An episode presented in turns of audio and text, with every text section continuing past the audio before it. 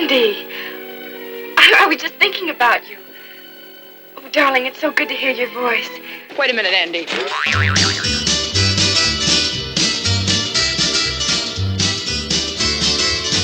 Hi, and welcome to episode seventeen of Andy's Treasure Trove. I'm your host, Andy Moore, and I'm mighty grateful to be able to bring you my long-awaited episode about the comedy team of Bob and Ray. Just a moment, I've been handed a note that ace reporter Wally Ballou is standing by with a report. So please come in now, Wally Ballou. Wally Ballou here, live from Andy's Treasure Trove. And what a trove it is, friends. Episodes as far as the eye can see. This is Bob Elliott, and I'm hanging by my thumbs in Andy's Treasure Trove.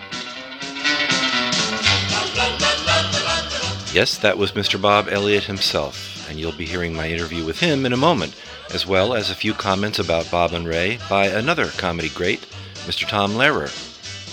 Now, I've been a, I've been a fan and admirer of Bob and Ray since the forties when they were on W H D H in Boston.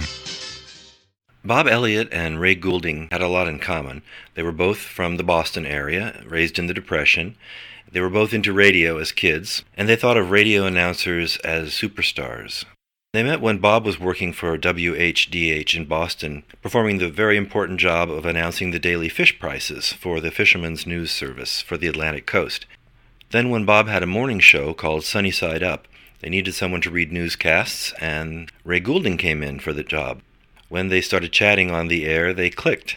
They were really cutting edge in their satirical approach to radio. You could say it was radio about radio. They were considered hip back in the forties and fifties, and one of the people doing work that was similar to theirs was Robert Benchley. The famous novelist Kurt Vonnegut wrote, "It occurs to me that Bob and Ray's jokes are singularly burglar-proof. They aren't like most other comedians' jokes these days. They feature Americans who are almost always fourth-rate or below, engaged in enterprises which, if not contemptible, are at least insane. And while other comedians show us persons tormented by bad luck and enemies and so on, Bob and Ray's characters threaten to wreck themselves and their surroundings with their own stupidity. There's a refreshing and beautiful innocence in Bob and Ray's humor. Man is not evil, they seem to say. He is simply too hilariously stupid to survive. And this I believe." I didn't become aware of Bob and Ray until the late nineteen seventies, when they had already been in radio and television for decades. Since then, I've collected over two thousand Bob and Ray recordings, and it was a lot of fun going through them and selecting some of them for you to hear. And recently, I had the honor of chatting with Bob Elliott over the phone. He was in his home in Maine, just shy of his ninetieth birthday, and we had a really fun conversation. It came out of our being on the staff, as uh, in those days you were a staff announcer. If you got into radio, which I did at seventeen, and so did Ray. Not, uh, I didn't know him at that time. Then I went away after a couple, three years uh, in Boston on the radio. I went to the war and came back, and uh, that's when I met Ray, who didn't have a job waiting for him as I did, but he got a job at W H D H where we met, and uh, we just knocked around on the air, and the simple thing is that we'd see something that amused us both, and uh, we'd take off on an idea like that. Well, most of the original stuff that got us called a team, which was still in Boston, we did it for five years there, most of it was uh, was ad-lib, because we had newscasts, sportscasts, fun programs, and a lot of other shows to do in our shift. So the uh, the ad-lib thing developed and, and uh, turned out to be a very good combination, because uh, we had apparently the same kind of chemistry for the same sense of humor. Good afternoon, everyone. It's time for Matinee with Bob and Ray. Yes, time once again to join the fellas up at Friendly Valley, as we sit about chatting over the day's events and making with some side-splitting humor that's guaranteed to have you all over the floor. And now, direct from Friendly Valley, for you ladies and gentlemen of the radio audience, here are Bob and Ray. Ah, yes, up here in Friendly Valley now. It's raining, but never raining on your, on your spirits, though, here. may be bothered by insects and things, and yet you feel so close to nature that you almost, you almost want to just never get up from this comfortable... Actually, this sofa isn't too comfortable. It's made of rocks, you know. I know it. And as we lie here looking out over a vista that carries the eye fifty or sixty miles beyond, one is filled with warmth and joy. No, that isn't warmth and joy we're filled with. What is that? What What is that smell coming up from the back forty, Bob? I don't know. I haven't been out there in a long time. Jack Headstrong. Jack Headstrong. Jack Headstrong. Jack Headstrong. Jack Headstrong. Jack Headstrong. All American American. J. Montgomery Sting has kidnapped Betty, and at the airfield in Hudson, Jack is talking with Uncle Jim. Over here, Uncle Jim. Hi, Jack. There's only one thing for us to do now, is to get into the airplane and take off. Jack, I warmed Quiet, up Quiet, Billy, there is Quiet, no time... Quiet, Uncle Jim. There's no time for that now. You're going to chase Montgomery Sting, Just a moment, Jack. Uncle Jim. There's no time for that talk now. Okay, Jack. Quiet, warm... Billy. There is no time for that. But, Jack... Quiet, Billy. Uncle Jim? Right, Jack. Let's turn her over. Well, Billy's warmed it up, Jack. He was just trying to... Quiet, Uncle Jim. Let's climb aboard. Jack, you gonna take the controls? Quiet, Billy. I think he is, Billy. He's sitting down in the pilot's chair. I'm taxiing down the runway now, so quiet, everybody. Strap yourself in, Billy. Grit, the paste which makes your hands look dirty and gives you that honest working man's appearance. Grit gives you dirty hands in a twinkling. Self-conscious tycoons use it every day in forty-eight states, Alaska and Hawaii. Women use it, too. I read from a letter sent to us by Miss Tilly Bergenheimer of Los Angeles.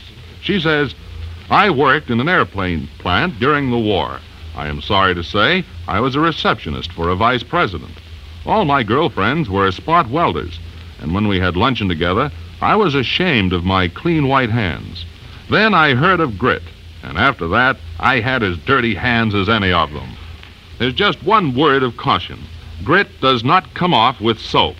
The only thing which will take grit off is Smurge, the paste that removes grit. Smurge comes in a good-looking, unobtrusive gallon can. A few wipes with Smurge, and the grit disappears. Unfortunately, the odor of Smurge does not disappear. But we've taken care of that. You can remove the odor of Smurge with Whiff. Spelled W H I F F, with the Smurge Remover in the handy two-gallon demijohn. Here's a timely reminder for housewives from the makers of Einbinder Flypaper. Ladies, the time for spring house cleaning is upon us again.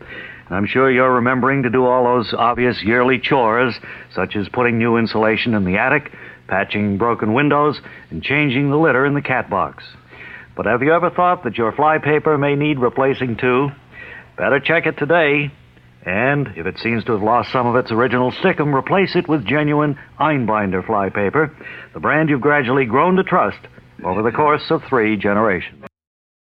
We we got to New York on the basis of what we've been doing uh, ahead of the baseball game in Boston. They gave us a special half hour, and that got to be heard throughout New England.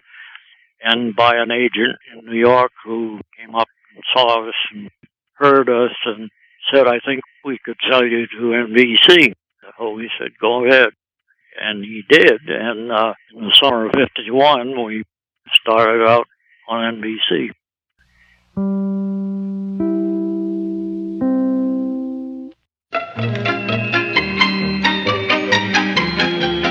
And hello again, ladies. It's time for one of Aunt Penny's true-to-life stories. And this is Danny sitting in Aunt Penny's sunlit kitchen. And what's that you just baked there, Aunt Penny? It looks delicious. Raisin cookies, Danny, mm. and they're just lovely. Do you mind if I try one while I sit back to listen to today's story? Well, you certainly can, and that's one thing about these cookies, ladies. As with anything made with chicken fat, it's completely... digestible. Oh, Aunt Penny is right, ladies. You know that whenever you use chicken fat and you're baking or deep frying, you're really deep frying and baking. That's right, and it is so digestible. They don't sit in your stomach like a half-dollar piece. I'm going to have a couple more of these raisin cookies, Aunt Penny, while you tell us what today's story is all about. Today's, why don't you have some cookies, Danny, and I'll tell all the folks about today's story and what it's all about. Is that sunlight filtering through the Venetian blind too strongly in your face, Aunt Penny? No, but doesn't it show how spotless our kitchens are here, Yes, and Danny? How light and golden brown those raisin cookies are, too. Mm-mm. Aren't mm. they wonderful? They are delicious. There's well, Danny, you can help yourself to, to these and eat as many as you want, because well, if it's in chicken fat, it's digestible. Well, now, what's today's story? We would create uh, some dialogue that we wrote, but after, the truth is that after um, N B C had us on so many hours a day that they advised, and and uh, we knew we had to have uh, some writing help, which they gave us. I mean, we couldn't just fall on the air like we often used to do and uh, see what came came out of it. We had to have a more planned, scripted, uh, half-scripted anyway, type of a show.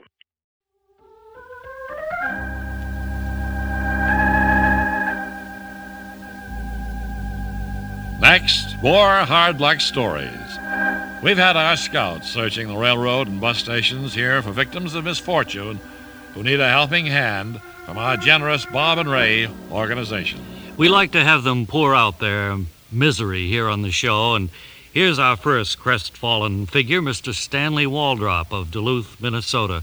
Mister Waldrop, I understand that you've just spent your life savings on a futile trip halfway around the world to hunt for your missing sister. That's right, Bob and Ray. I hunted all over Romania for her, but it was uh, just a year of my life wasted. Well, that is indeed tragic, Mister Waldrop, and I assume your search centered on Romania because that's where your family came from? No, we lived in Minnesota for generations. But uh, when I was a little kid, my friend next door had a baby sister. So I asked my folks why I couldn't have one, too.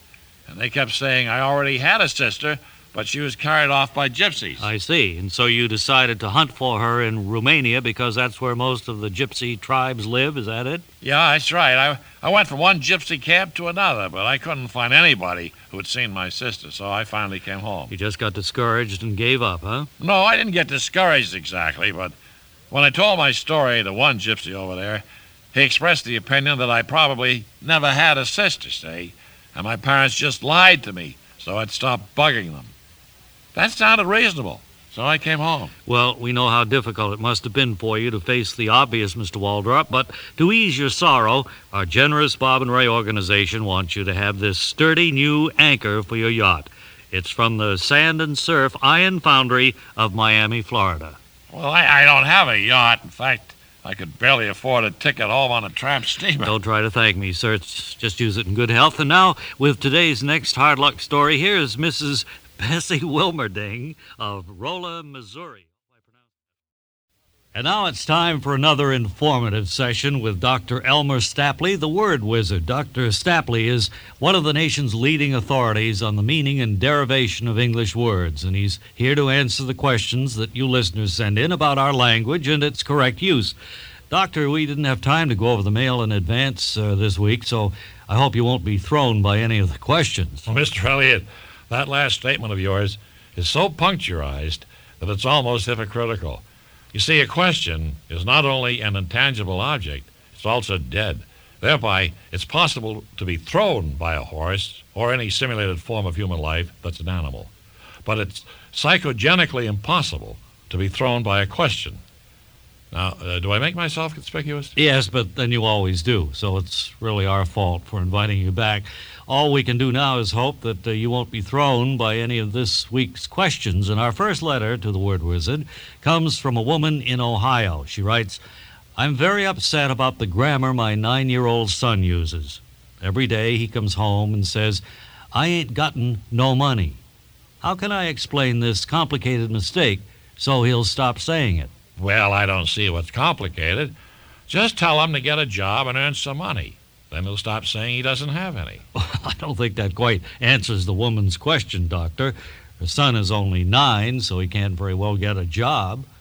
I think she just wants to explain to him why it's wrong to say, I ain't gotten no money. Well, problematically, the thing that's bothering her is that word gotten.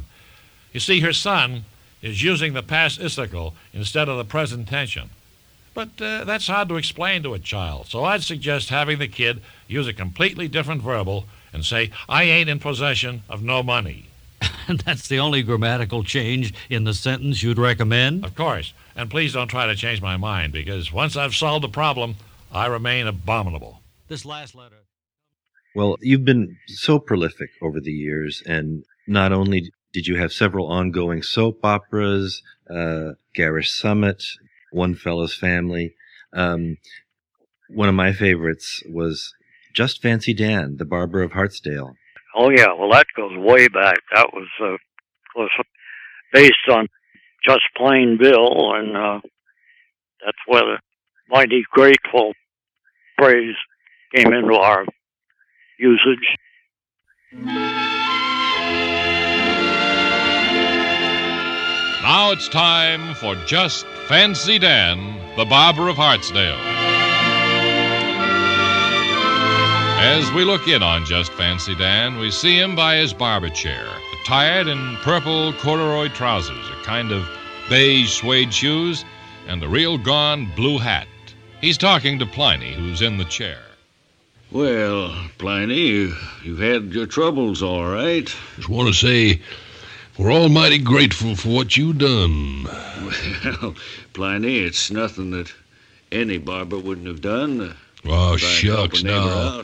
It's not that. What are you talk. grateful about? Everything We're all done? grateful. I want to tell you that the wife is grateful, too. How's your wife uh, feel about all I've done for your family, Pliny? She's grateful. Well, I'm certain. Kids are almighty grateful, Plan, too. And I'll bet the kids are quite appreciative of... They appreciate everything you've done. You just turn a little bit this way. What's all that right, you Dad. say about appreciating, Pliny? I say we appreciate it.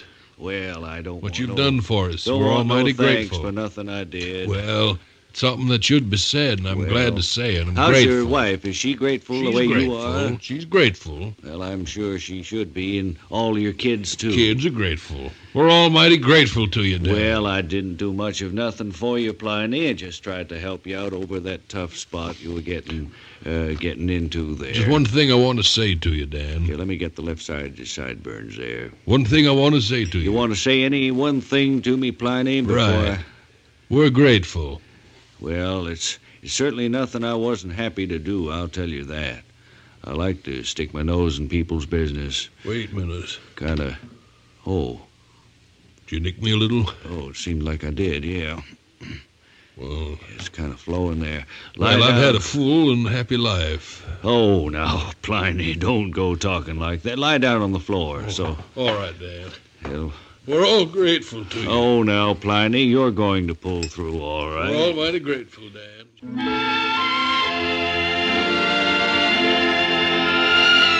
Yes, we're all mighty grateful. We've been listening to Just Fancy Dan, the Plain Barber of Hartsdale. We listened to the soaps that were on in the afternoon, and uh, then the next day we would... Uh, do our takeoff of ones that uh, impressed us. And well, we, we like the the uh, the arch type of writing that the soaps had. I mean, being radio, they, you know, if it was somebody coming in, they would explain who it was coming in. Or if it was a mystery, they would say, who's over there behind that velvet curtain? With the wind blowing through the open window. Mm-hmm. It set the scene, but it was often kind of arch type of description. That young upstart thinks he can coerce me into putting up my money for any such ridiculous play as that. Well, he's got another thing. What? How did you get in here? What do you want? No! No, don't shoot me with that gun you're holding! I'll do anything. Don't come any closer. No, no. Oh, you've murdered me. You sneaked in here, wearing the disguise of someone I don't know, and waited till I was alone. And then you killed me. Oh, I'm dead. Well, your your routines often start out quote-unquote normal-seeming. And then they kind of veer off into surrealism. um, and And that's the thing that really tickles me. Um, you know, somebody will be doing a man on the street interview, and the person being interviewed will say something absolutely ridiculous. Yeah. And, but totally straight. And it just goes on from there. Yes. Uh, well, that's how most of uh, Wally Ballou's famous interviews work, worked out. So here's ace Bob and Ray reporter Wally Ballou.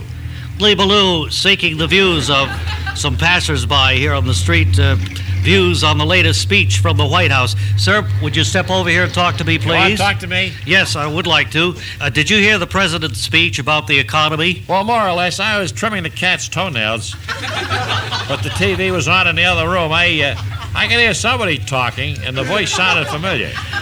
That was the president, huh? Yeah, I recognize his voice from the other room. Well, now, we're getting uh, the reaction of people like yourself to his address. For instance, uh, the point about declining productivity being a major cause of inflation. Well, sure. Now, you take the laundromat on the corner. Now, their dryers used to give me ten minutes for a dime.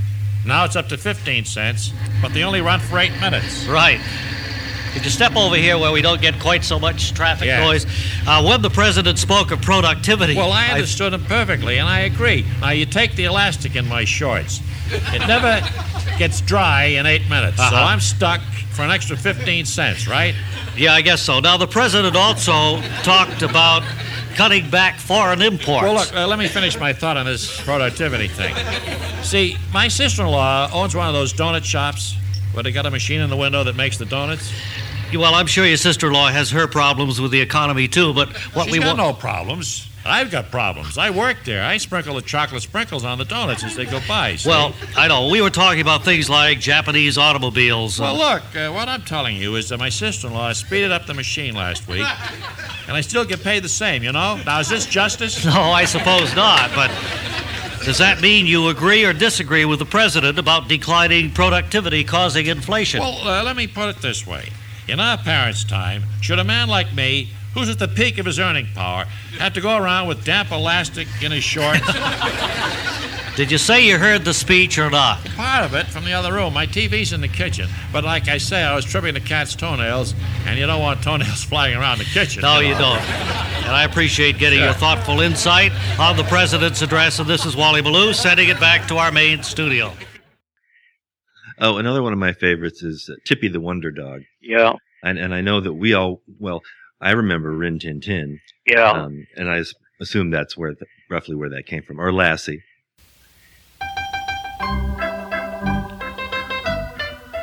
And now Mushies, the great cereal that gets soggy even without milk or cream, brings you another exciting story of adventure starring Tippy the Wonder Dog.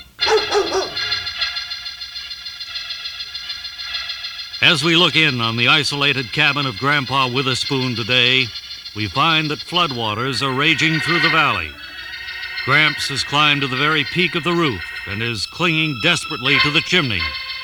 Meanwhile, little Jasper stands nearby, looking out at the muddy river. Suddenly, he turns and speaks. The water's still rising, Gramps. Concerned and all, I know the water's still rising.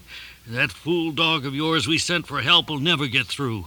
He's probably up in one of those trees right now, just sitting it out. Oh, Tippy never quits. When I send him out on a vital mission, Gramps, he's the bravest, the smartest dog in the whole wide world. Well, concern it all. We sent him out with a note tied around his neck when the water was only ankle deep. That was a week ago. Don't worry, Gramps. I know you can't swim, and you wouldn't last two minutes in the raging water. But Tippy will save you. He's the finest, the smartest dog in the whole wide world. Well, concern it all, where is he? Ahoy! I think I see him now. I'll make my way down to the edge of the roof and help him up here. Here, Tippy, Tippy, Tippy. Concern it all, he didn't even swim over this way. Oh, that wasn't Tippy after all, Gramps. It was the Logan's terrier swimming home from the Red Cross with more blood plasma. Concern it all, every other dog in the neighborhood can go on a simple errand in an emergency, but that fool Tippy's just got himself lost someplace. He's not lost, Gramps, but you specified in the note you tied around his neck that you wanted to be rescued by a helicopter, and Tippy may have had to swim clear out to the airport to find one. But he'll make it. He's the greatest, the smart... Well, wait, here he comes now. I'll give him a hand. Hey, Tippy, Tippy, Tippy. Consarn it all, he swam right by. Yeah, it wasn't Tippy. It was that new puppy they've got up at the Ozma place. He was swimming home with some typhoid serum. Consarn it all, that pup can't be more than a month old. He's already doing errands we could never train Tippy to do. Oh, don't say that, Krabs. Tippy's the grandest, the smartest dog in the whole wide world. Look over there. He's coming for sure now. I'll help him up here. That's it, Tippy. Shake yourself off good, fine old dog. Well, consarn it all, the dog's back, but where's the helicopter? Hey, just a minute. Tippy's got a different note around his neck. It's from the helicopter pilot. And listen to what it says. Your dog bit me, so I threw him out of the plane. Consarn it all. If we come out of this alive, that dog's going straight to the pound. But don't you understand, Gramps? Tippy wouldn't have gotten that excited if he hadn't heard the engine misfiring. And I'll bet he was just trying to make the pilot throw him out so he could swim home and let us know the plane wasn't safe. Didn't I tell you, he's the brightest, the smartest dog in the whole wide world? Today's thrilling story has been brought to you by Mushies, the great new cereal that gets soggy even without milk or cream. Join us again soon for more exciting adventures of Tippy the Wonder Dog.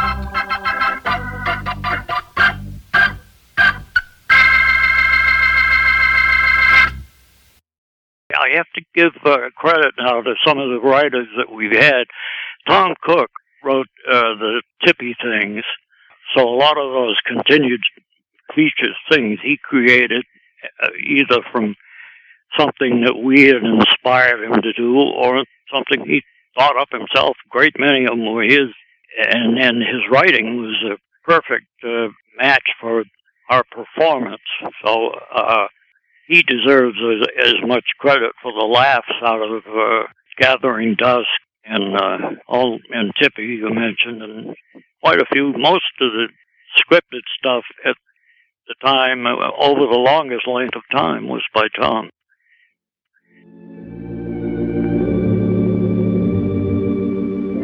And now, the Whippet Motor Car Company, observing the forty-fifth anniversary of its disappearance, brings you another episode of The Gathering Dusk. The heartwarming story of a girl who fights against unhappiness with the only weapon she has, confusion.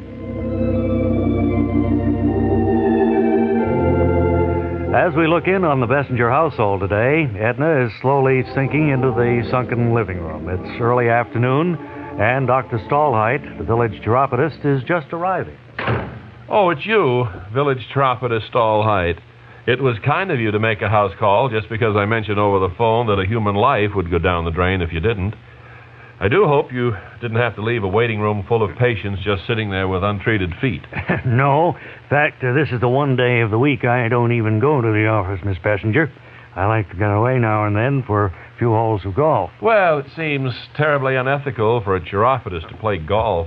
The example you set just encourages our young people to go out and develop sore feet. Oh, I don't think walking around a golf course ever hurt anybody, Miss Bessinger. It might even do our young people some good to get out in the fresh air for a little exercise. Well, I never. Now you're trying to get a whole new generation up on its feet because, you know, that's how the trouble always begins. It's really my own foot disorder that has me in such a dither. I've been hobbling around the house ever since I got up this morning, and the way my feet are killing me, I'm just scared silly that I soon won't be able to walk at all. Well, I'm not too surprised that you're having foot trouble, Miss Bessinger. I noticed as soon as I came in that you tried to jam your feet into a pair of bronzed baby shoes. Crime and net lease, I do believe that's what I've done, village chiropodist Stahlheit. I keep them on the bedstand right next to my carpet slippers, and I'm so punchy when I first get up in the morning that I must have put on the wrong pair without realizing it. Well, you can't imagine what a relief it is to know that all my problems would vanish if I would just wore shoes that were fifteen sizes larger. I almost feel as if I'm no longer standing in the gathering dusk.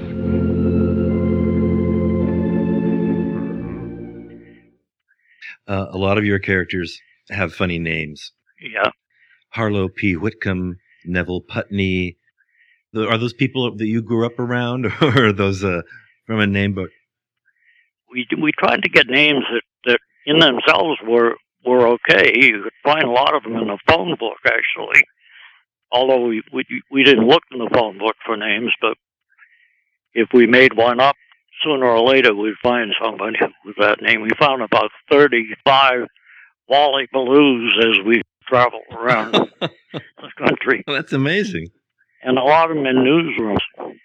No. Yeah. Well, a lot of the characters that you've played are experts who are imbeciles. Yeah. Ex- right. So-called experts who give yeah. the most crazy advice. You know, some somebody calls in and says they have a tree growing out of their head, and he calmly gives them advice on how to prune it. Right. I guess you've, you've played some female roles, but I think of Ray more playing some of the female roles. Now, how does a, a baritone... I mean, it, he didn't sound like a woman, but he did sound like a woman. Well, in the things he said, uh, you could visualize a woman. Mm-hmm. Uh, uh, as he grow, grew older, uh, and the, the voice got even deeper than he was to begin with, but he would...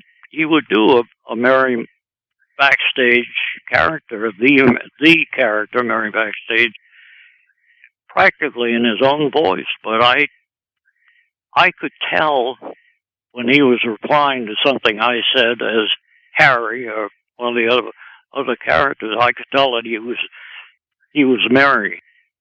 Hey, Mary, why don't you give us that hit song that uh, you did in the show? Oh, no, you won't want to hear me. Sure we do, oh, Mary. Everybody right. does. Sure we do, Mary. I'll accompany you at the piano, Mary. Good. Go ahead, Mary. And remember it, you're doing it for all of us. Sing, all Mary. Right, Greg. Maybe just one chorus or so. The, the soaps, I think, fascinated us, and the, and the game shows, where whenever a quiz show made news, like the, uh, the Payola years there when they were giving them the answers. We would do takeoffs of that particular show, and, and those, those we usually ad-lib. This time, Miss Ross, and this is the deciding word for you, uh, your word is propinquity, or a nearness. Propinquity? Propinquity. Well... well... How come he got who and I get let, words like that? Let me remind that? you, you picked the word yourself, ma'am. Propinquity. Let's play the game fairly. You're I've all never good heard sports. It. What's it mean? It, it means a nearness or a... a... Propinquity. P R O. P I N. G. No, it looks like a G sometimes when way oh, some H, people write. Sure. Yeah, it's uh, wrong, though, the way you spelled it, so I'm afraid you're out, Miss Ross, but oh, our congratulations pinky. on putting up a good fight. I didn't put up any good fight. I'm just trying to save my skin. Let's move now to the regional champion from the South, being represented uh, by proxy, Mister uh, Benjamin Franklin. I uh, go along with Miss Ross to a degree. It sure. seems like she and I uh, drew the long straws, more well, or less. You did get a difficult word here. as opposed to yeah. an easy one for Mister Revere in the first round. Oh, I'll take Let's my see chance. if you do any better this time, sir. Oh, okay, sir. You have chosen the word proximity. Proximity. Closeness. Closeness. Go right That's ahead. That's a pretty difficult word, too. Go ahead, Mister Franklin. Proximity. P R O X. I M I T. No, you were, you were going... No, L. No, you were going to spell it wrong, I could tell. X. Uh, P R O X I M I T Y would be your word, and that leads you out. What do you mean you could tell he was going to spell it wrong? You had that uh, the buzzer going before he got out two letters. I don't know what's going on here. Our West Coast champion, Mister Paul G. Revere, can spell his word correctly. He remains... Couple sore losers there, Mister Elliott. That's right, they are, Mister Revere. Yeah. Word you have chosen is far, the opposite of near. Close. Well, wait a minute. Go ahead, Mister Uh, Revere, if you will. Are you related or shh, what? Shh, please, Miss Ross, let's uh, be polite. F A R. That is right, and Later. I want to congratulate you. That brings me to a question about the difference between then and now. And these questions are always, you know, uh, a little mushy, but uh, how would you characterize either humor or comedy then versus now? What what trends have you seen? Uh, what's the change in sensibility? Well, the the, uh, the most obvious is that uh, comedians, as a as a group, uh, seem to be much freer today uh, than they were when when we were on, uh, they, the the humor is, so much of it is in uh, of a sexual nature now, or a, uh, a debatable thing. We never got into anything that was real too political. We did political stuff, but it was general. And I, today, I mean, I think, and and the uh, use of of uh, uh, cussing, and uh, uh, we were brought up as radio people were to be our own uh, editors and to have a sense of what was acceptable and what wasn't. And uh, we never did anything blue in our fifty-odd years of working, uh, and we found we could get big laughs with uh, just stuff that was funny in its character or in the lines, or I don't know what made it funny, except uh, it turned out pretty well. But I, I, I think in general, uh, I don't mean that comedy today isn't funny. I, I don't watch a great many shows. I certainly laughed at At Seinfeld, that was a favorite, and uh, uh, stand-up guys. I like a guy from Boston that that uh, has a very droll uh, sense of humor, Stephen Wright. When Bob mentioned the Boston area, I mentioned to him that it was Tom Lehrer, another Boston area talent, who first played me his Bob and Ray records in nineteen seventy-eight. Oh, I was a big fan of his, and uh, I never met him, but uh, oh, I used to have his records uh, with all the stuff we moved when we came up from New York three years ago, and I'm afraid the box was found stuff that I haven't opened yet, but I'll get to it. Here's what Tom had to say about Bob and Ray. Bob and Ray. What is there to say about Bob and Ray? That sounds like Charles the Poet. Yes, and I've only had three beers. Oh, Charles. Uh, Now, round the corner and up your street comes your friendly poet-philosopher, Charles, bringing with him a few memories of yesteryear from the dusty, tattered pages of his poetry scrapbook. Charles. Hello, everybody. Once, on a cloud, I saw your face. Here in my heart, your memory haunts the sky of cloudless azure. But ever and on through countless...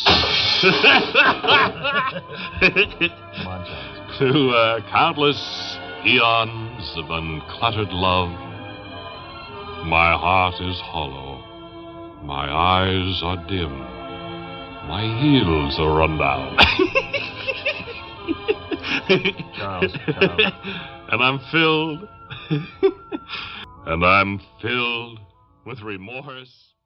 No, I've been a, I've been a fan and admirer of uh, Bob and Ray since the forties when they were on W H D H in Boston, and I used to listen all the time, rush home from wherever I was, and then of course over the years. So, but I particularly admire the the laid back quality as opposed to the comedians, including all stand-ups today, I think, that uh, rant and rave. The favorite, so the usual favorites, the Komodo Dragon and the and the Slow Talkers of America, which is, uh, I still laugh out loud. Slow Talkers of America. We believe in speaking slowly, in forming your words, thoughts, our ideas and opinions clearly before speaking. We speak. We are here in New York City in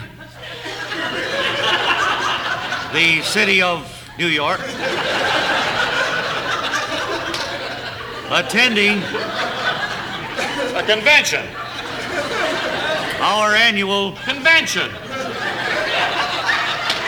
Membership convention. Convention. All of our members.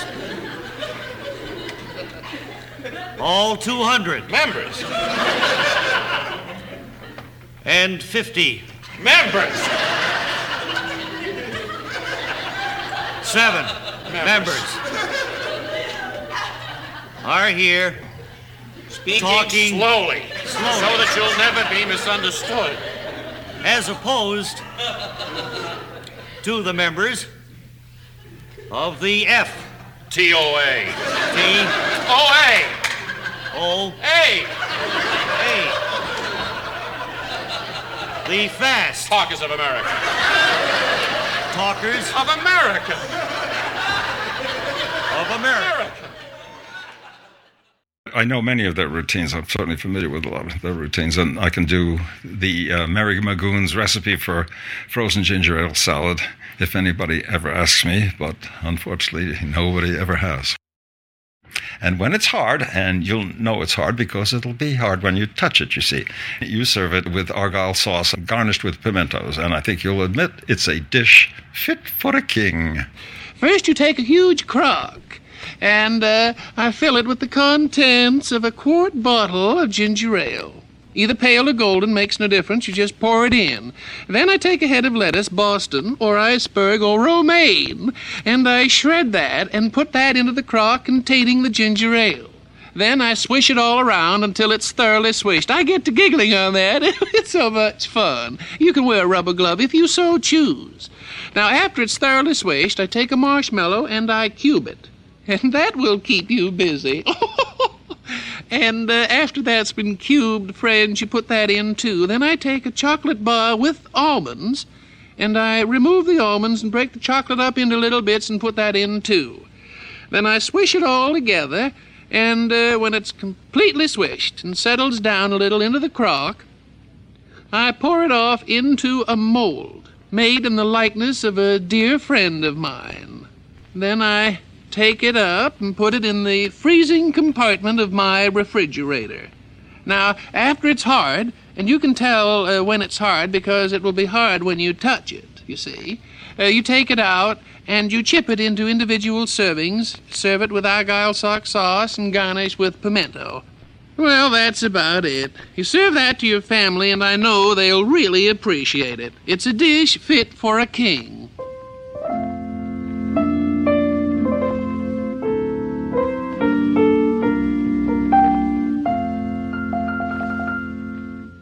Well, I wanted to let my listeners know that you are related to Chris Elliott, who they may know of, as well as his daughter, Abby Elliott, who's on Saturday Night Live.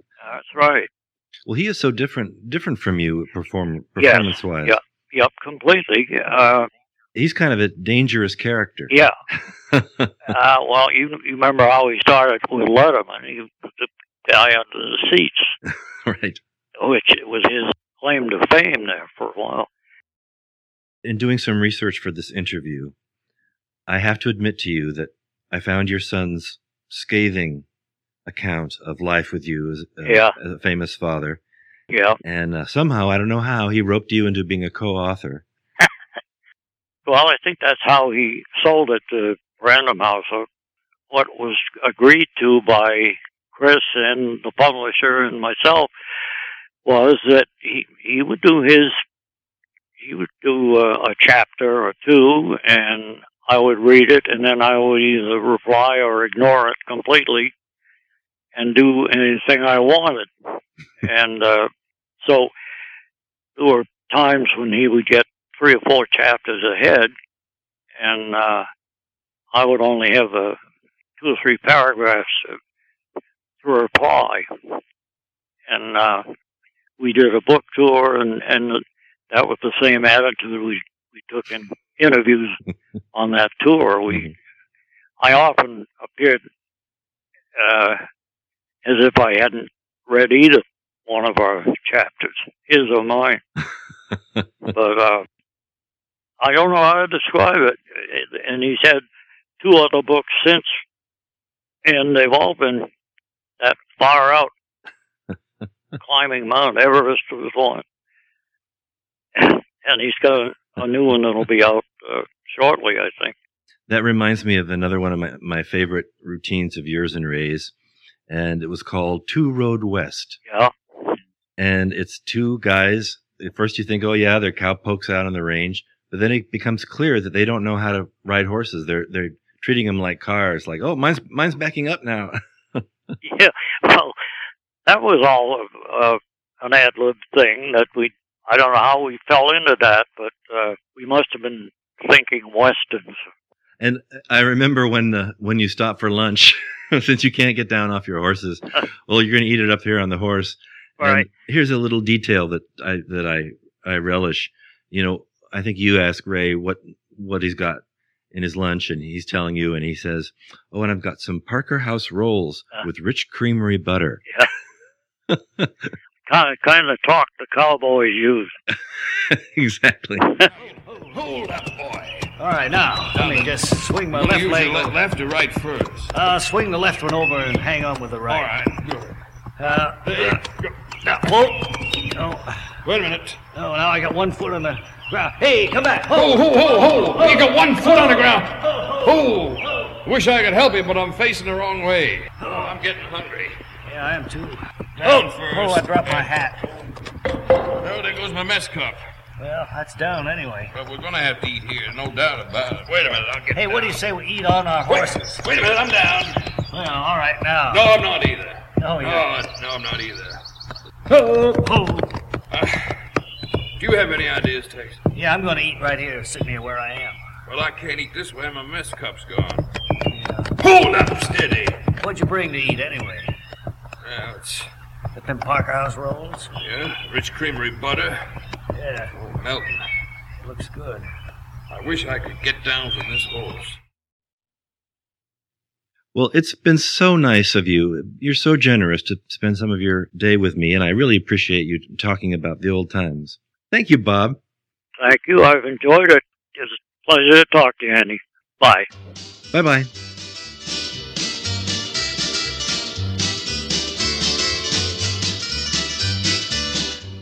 And there you have it, my interview with the great Bob Elliott, former partner of Ray Goulding and one half of Bob and Ray.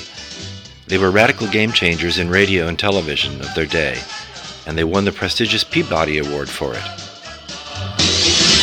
I strongly recommend David Pollock's new biography, Bob and Ray, Keener Than Most Persons, which goes into detail about their career.